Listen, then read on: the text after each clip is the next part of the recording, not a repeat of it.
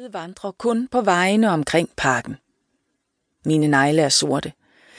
Jeg får løsnet jorden og stikker min hånd ned omkring den hvide rod og trækker til.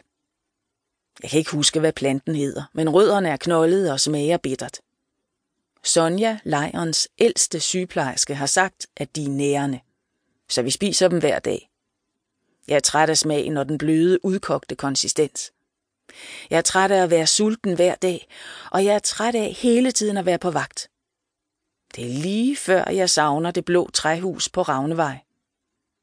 Jeg savner i hvert fald at gå ned i supermarkedet og købe mad, slappe af i stuen og se tv.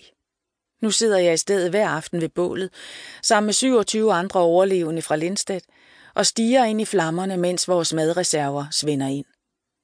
Jeg hiver rødder op. Stopper op en gang imellem og kigger mig omkring og lytter. Men jeg kan ikke se andet end træstammer og tætte buske, og jeg kan ikke høre andet end bladenes sagte raslen i vinden og fuglesang. Selvom jeg konstant er udmattet, har jeg aldrig været mere vågen. I mit gamle liv var jeg en søvngænger, der kun tænkte på mig selv og mine egne drømme, og mine eneste bekymringer var, om faster Linda nu drak for meget, og om Anthony kunne lide mig. Nu er Linda død, og Anthony er et sted derude. Han fik bare en lille rift, men nu er han en af de vilde. Nu slår hans hjerte 12 slag i minuttet. Liam vil ikke tale om Anthony. Han siger det ikke, men jeg tror ikke, at han kan tilgive, at jeg slap Anthony fri. Min spand er fyldt. Jeg rejser mig og løber hen over trærødderne og de væltede stammer, mens sveden løber ned i mine øjne. Jeg er ved at snuble i den ujævne skovbund.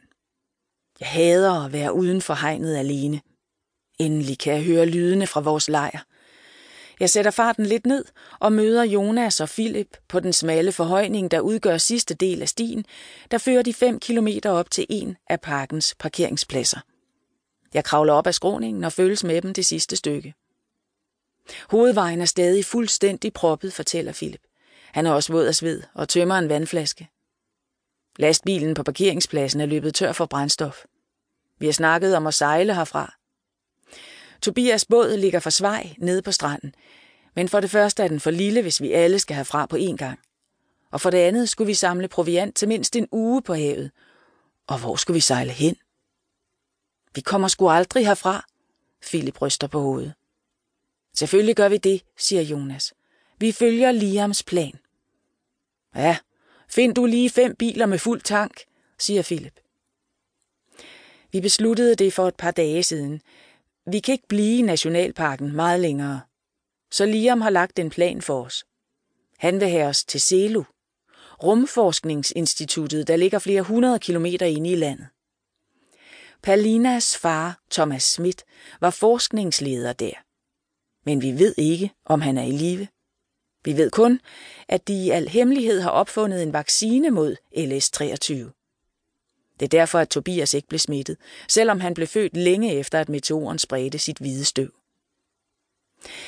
Selo ved måske også, hvad det er, der er gået i kredsløb. Jeg kan næsten ikke vente med at komme afsted. Vi har været her længe nok. Snart bliver det vinter. Philip stopper op. Han trækker et fladt stykke brød op af sin rygsæk. Hanna gav mig et ekstra stykke, siger han, og deler det i tre. Vi spiser langsomt, tykker brødet, synker. Det er godt brød. Jonas falder i staver. Hver dag tager Hanna mel fra den store sæk, hælder nøje afmålt op i en spand, mens vi alle ser på.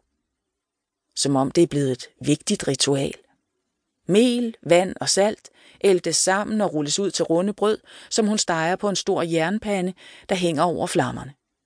Men når melet slipper op, er der kun de bitre rødder tilbage og de få bær og svampe, vi samler i skovbunden. Selvom vi har brugt uger på at lave fiskenettet større, så fanger vi stadig kun maksimalt syv fisk om dagen. Philip hopper fra sten til sten over en lille bæk. Kan vide, om de har mad på selo? Jeg hopper efter, balancerer på de glatte sten med spanden i hånden. Klart, at de har, siger Jonas. De spiser dessert hver aften, fortsætter han ironisk. Pandekager med sirup, vin og brød og flødeskum. Philip chatter til ham. Hold nu kæft, vi gider ikke høre om dejlig mad. Alligevel smiler han lidt. Vi når lejren og kravler under hegnet. Klokker og vindspil bimler.